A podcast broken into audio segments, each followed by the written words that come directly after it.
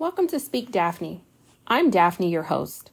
I am a Christian content creator, graduate student, and business owner. I enjoy inspiring, uplifting, and motivating others on their walk with Christ.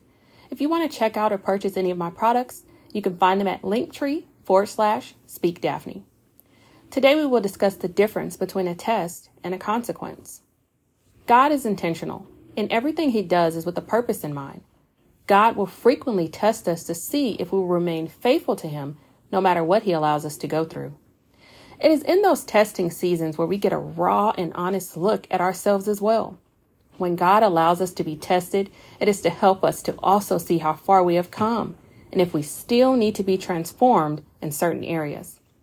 When we examine the story of the children of Israel, we find that God tested them when they had to flee from Pharaoh and his army, when they crossed the Red Sea, Another test was the water and the rock, when Moses was instructed by God how to bring forth water for his people. And another test was when God's people ran out of food due to their constant wandering in a circle. These may seem to be harsh tests, but God is strengthening their faith in the process. And just like He strengthens our faith, we are learning to trust Him no matter what we face. And through the test, we are realizing He does indeed supply all our needs. Now let's discuss consequences. When we step outside of the will of God, it does come with its consequences. In the story of Joshua, we find that God was with him wherever he went, as he had promised Joshua in chapter 1, verse 9. Joshua was successful at defeating his enemy because God made him a successor. However, when it came time to come up against their enemy Ai, they were not able to defeat them. And Joshua didn't understand why. Joshua went into prayer and found out that someone disobeyed God's instruction in the camp, and as a result, the consequence was their enemy was able to defeat them. Achan was the one who disobeyed God's orders to not touch the spoils from the battle of Jericho, and as a result, he lost his life. We learn from this story both the positive and negative results when we obey or disobey God. You see, Joshua was faithful to God and obeyed God and as a result, God kept his word and was with Joshua and protected him and the people. We can learn from the story of Achan the consequences for disobedience, which in Achan's case was disastrous.